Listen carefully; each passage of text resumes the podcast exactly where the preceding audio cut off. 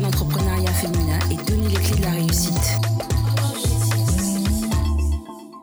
Bonjour à toutes et à tous et bienvenue dans ce mini-zode spécial d'Objectif Boss Lady qui vous est proposé par Chocarella. Nous sommes en direct d'Haïti avec Bibi Net Alcoolé que l'on connaît aussi sous son vrai nom Fabiola Coupé. Bonjour Bibi. Bonjour Axel, un plaisir d'être avec vous. Tout le plaisir est pour nous. Bibi, ça fait longtemps qu'on te suit sur les réseaux sociaux, qu'on t'écoute aussi plaisir. à la radio via les plateformes de Radio Rani et Chocarella.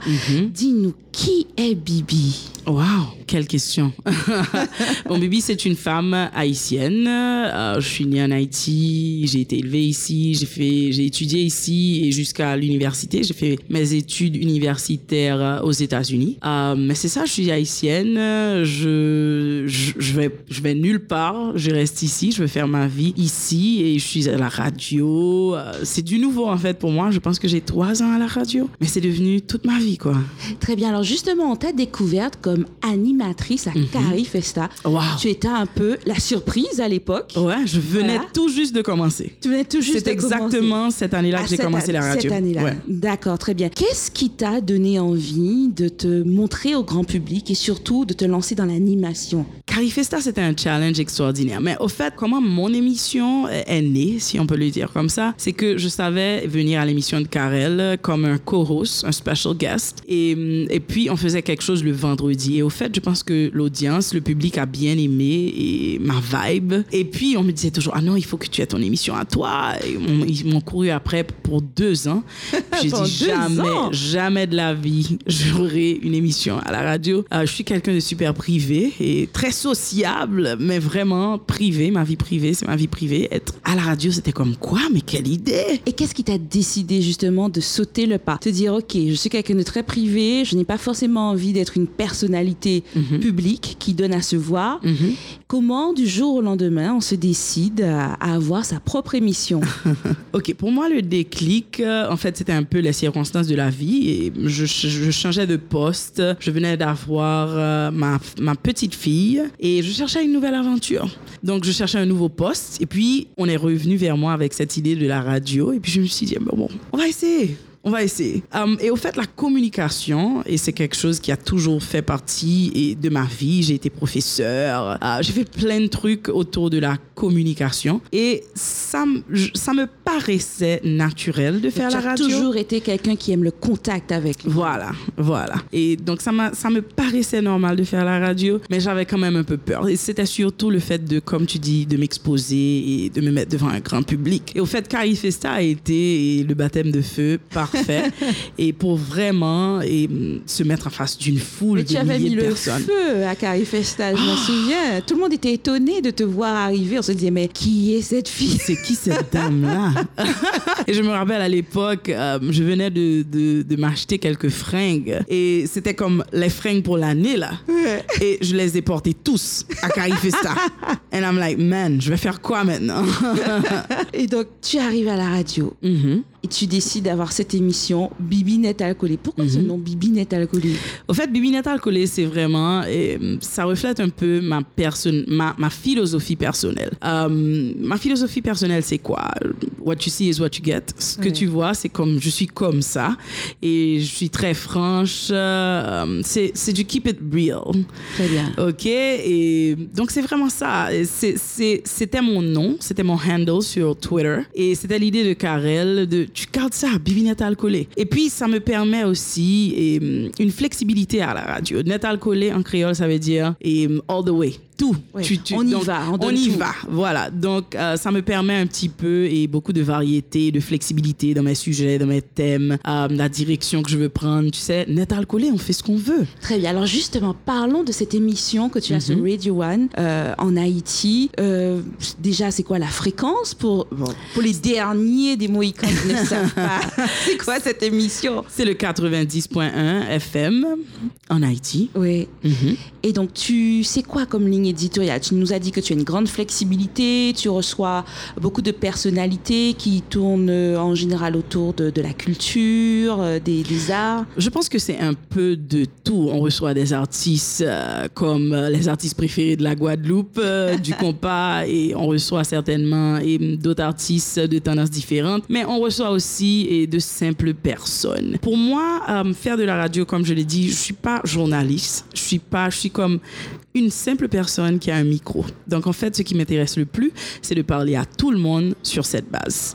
On est tous des simples personnes. Il y a des gens qui sont des personnalités publiques, euh, fameux si on veut, mais à la fin de la journée, on met tous nos pyjamas, on rentre dans notre lit et nous sommes des personnes simples. Donc c'est le côté humain des échanges qui m'intéresse le plus. Et je pense que euh, mon audience, en fait, c'est ce qu'ils aiment. Je ne pense pas qu'ils se disent, oh, j'aime bien le truc humain et chez Bibi, mais je pense que c'est ce qui euh, ramène tout le monde, tout le monde euh, sur notre fréquence euh, cinq fois par semaine, les après-midi. Très bien. Alors justement, quel est ton meilleur souvenir radio? Puisqu'on a bien compris hein, que tu es une communicante, que tu aimes ce contact humain Mhm. et, euh, et on le ressent quand on t'entend. Et puis il y a toujours cette bonne humeur et, et ce sourire qu'on entend et, euh, et qui nous plaît tant.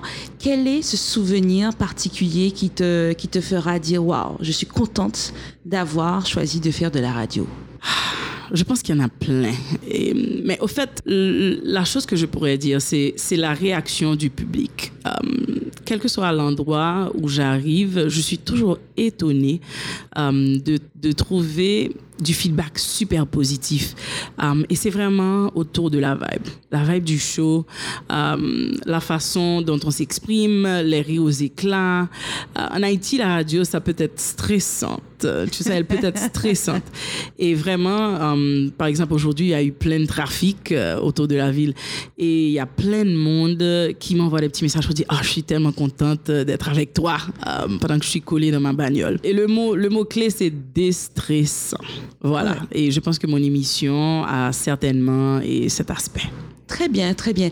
Et, et à ton avis, Mhm. euh, qu'est-ce qui fait, en dehors de, de cette bonne humeur, bien évidemment, et de ce côté humain, mais qu'est-ce qui explique, à ton avis, que tu sois entré dans le cœur des, des auditeurs aussi facilement? Ah non, ça, il faut leur demander j'ai aucune idée. je pense que j'ai fait deux ans à la radio comme mes amis. Je, je fous quoi ici? Je fais quoi ici? Euh, C'est c'est bizarre d'être dans, dans un studio seul, une Ouais. petite salle avec un micro. Et je fais toujours la blague que on fait une blague à la radio, on rit, mais on n'a aucune idée si les gens qui sont branchés et rient avec nous.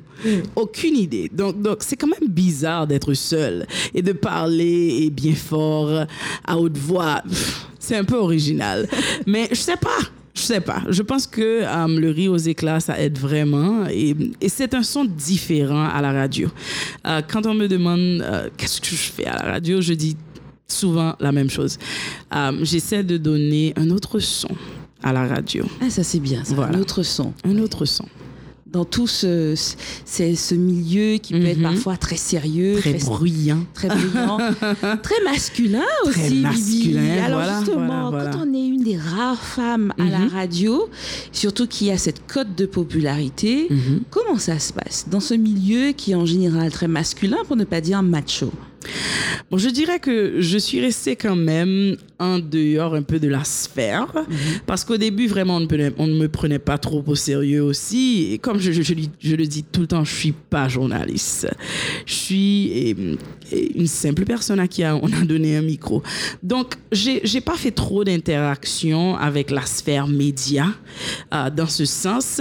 Mais tout ce que je sais, c'est que là où je vais, moi, je suis posée comme on dit en créole, je suis relax, ça va bien se passer. J'ai pas eu d'expérience négative du tout, je ne peux pas le dire. Très bien. Il y a un autre aspect qui nous a intéressé, Bibi, quand Mhm. on a commencé à te suivre, mes amis et moi, c'est ce côté maman entrepreneur. Alors, Mhm. quand on a discuté un petit peu avant d'enregistrer ce mini-sode, Mhm. euh, je te faisais part de cette admiration que j'avais pour euh, l'entreprise que tu avais lancée, qui, est, euh, un- qui était un magasin spécialisé pour les femmes plus size. Alors bon, tu imagines bien que je suis contente parce que je suis pas très très très mince, mais Nous c'est deux. vrai.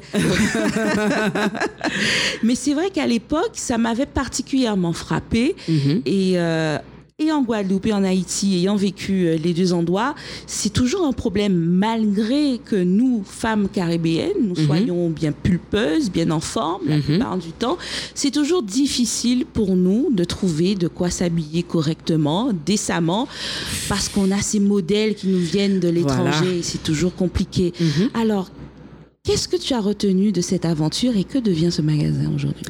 Ce magasin n'existe plus euh, pour plusieurs raisons. Mais ce que j'ai retenu, en fait, encore une fois, c'était ce contact humain.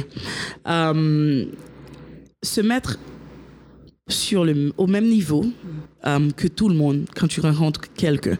Euh, les femmes 16 plus, euh, des fois, on n'est pas trop à l'aise dans nos peaux, on n'est pas trop confortable, on n'a pas assez de estime de soi, de confiance. C'était toujours un plaisir pour moi de jouer un rôle pour essayer de changer cette image que mes clientes avaient d'elles-mêmes. Donc vraiment, euh, c'est surtout ça. Et puis bon, plein d'expériences au point de vue de l'entrepreneuriat et parce que j'ai eu des difficultés avec la gestion et de ma boîte, mais j'ai étudié les lettres.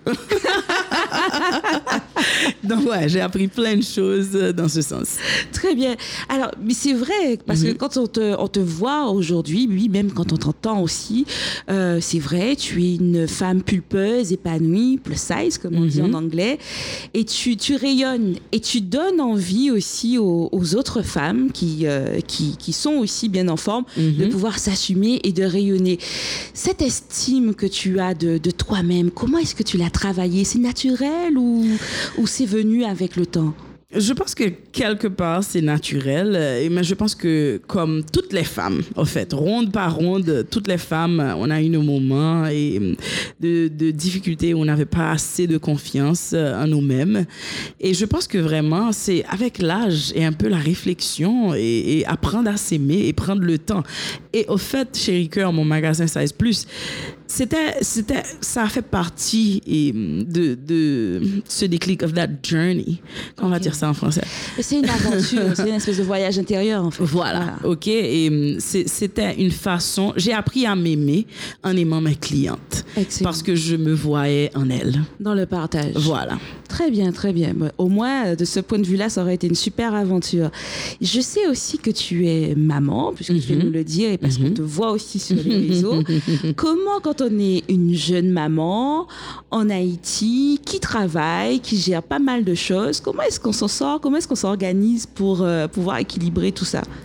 Bon, certainement, c'est pas facile, mais je pense que n'importe quelle maman dans le monde, quel que soit le poste, même si elle ne travaille pas, même si elle est à la maison, être maman, euh, c'est pas facile.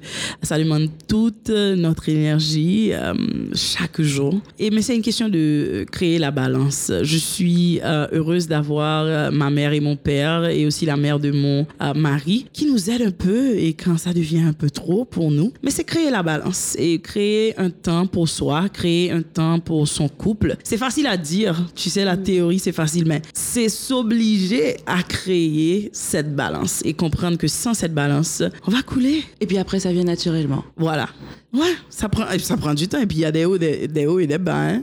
C'est pas J'imagine. toujours la perfection ou la balance parfaite. Ah, I got this. Non. Alors justement, tu, tu nous as dit au début que tu étais assez réticente à devenir une personne publique. Bon, aujourd'hui que la transition s'est faite, euh, comment est-ce que tu vis ça finalement? Des fois, c'est un peu fatigant quand même. Et au fait, tu sais, toute ma vie, j'ai- toujours pensé avoir des idées très différentes des autres. Et je pense que c'était cette idée qui, qui me mettait un peu mal à l'aise. So, devenir une personnalité et publique, euh, c'est pas toujours facile. Um, on prend ça comme ça vient. Et, mm, pff, I don't know what to say about that. Donc, ma vie privée est très importante pour moi. Et, et, pouvoir être la personne que je suis sans le jugement des autres est, est important pour moi. Donc, ça, c'était une partie et qui ne m'intéressait pas. On, on dit toujours, tu sais, il faut, on s'en fout de ce que tout le monde pense, mais quand tout le monde a une opinion euh, qui vient vers toi, il faut vraiment être assez forte pour pouvoir euh, gérer tout ça. Euh, donc, je pense que le moment dans ma vie, hum, quand j'ai commencé la radio, c'était le bon moment parce que j'étais dans une bonne place peut-être personnellement et j'étais je me sentais bien en moi et ça n'a fait que s'améliorer et depuis lors mais certainement et comme les Tidjo Zeni et il y a, y a des jours où, où c'est fatigant où, où on aimerait j'aimerais juste être comme tout le monde et, et, ne pas avoir trop de questions ou trop de photos. Mais là, là je commence à faire la diva quand même. et, mais c'est une balance aussi qu'on accepte parce qu'on sait que quand on est aimé d'un public, il faut aussi aimer ce public. Donc, des fois, il faut prendre le temps et parler aux gens, c'est prendre les petits selfies euh, et c'est pas trop grave.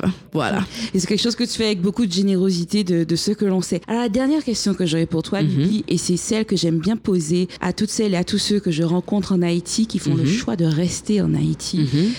Quand on est jeune, euh, dans ce contexte socio-économique que l'on connaît en Haïti, mhm. qui est difficile, euh, et qu'on fait quand même le choix de rester chez soi, bien qu'on puisse avoir des opportunités à l'extérieur. Comment est-ce que tu expliques ça? Est-ce que c'est juste par des attaches familiales ou est-ce que c'est un choix patriotique, j'ai envie de dire? Je ne sais pas si je dirais patriotique, mais je pense que certainement, ça fait partie de ma réponse. Rester en Haïti. On a, on a un dicton qui dit la caille, c'est la caille. Tu sais, chez toi, c'est chez toi. Et donc, moi, ici, c'est chez moi. Je suis à l'aise ici, je me sens bien et ma famille est ici. J'ai plein de familles à l'étranger aussi, plein de copains, plein d'amis et qui ont choisi de vivre euh, en dehors d'Haïti. Mais ici, c'est chez moi. Je suis pas à l'aise et je suis pas, je suis pas bien dans ma peau ailleurs. Je peux aller visiter, je peux aller faire un coup de pied ailleurs, mais ici, c'est chez moi. Tu sais, c'est comme quand tu pars et tu, tu, pars en tu, tu voyages pour aller en visite euh, chez tes copines, tes cousines. Tu sais, après 15 jours, c'est comme, OK, mais je rentre chez moi quand? C'était bien, on s'amuse comme des folles, mais bon, je rentre chez moi quand? Donc, Haïti, c'est chez moi. C'est pas facile, euh, certainement, de vivre euh, ici avec toutes les péripéties des fois qu'on passe et que l'on vit dans notre société. Mais j'aimerais quoi aussi que, patriotiquement parlant, et peut-être que je pourrais contribuer à ma façon et mm, au changement d'Haïti. Et on dit toujours, Haïti pas besoin de changer. Et moi, je n'y crois pas. Très bien. En tout cas, sur ces belles paroles, on te remercie, Bibi. Et merci encore à Karel Pedre et à Chocarella qui nous ont proposé ces mini-zodes spéciaux Haïti d'Objectif Boss Lady. Et on vous dit à bientôt. Continuez à nous suivre sur les réseaux sociaux, Instagram, Twitter, Facebook et aussi iTunes, Objectif Boss Lady. Et vous pouvez retrouver tous ces épisodes sur nos plateformes, mais aussi sur les plateformes de Chocarella, notre partenaire pour ces mini-zodes. À bientôt. Pour encourager l'entrepreneuriat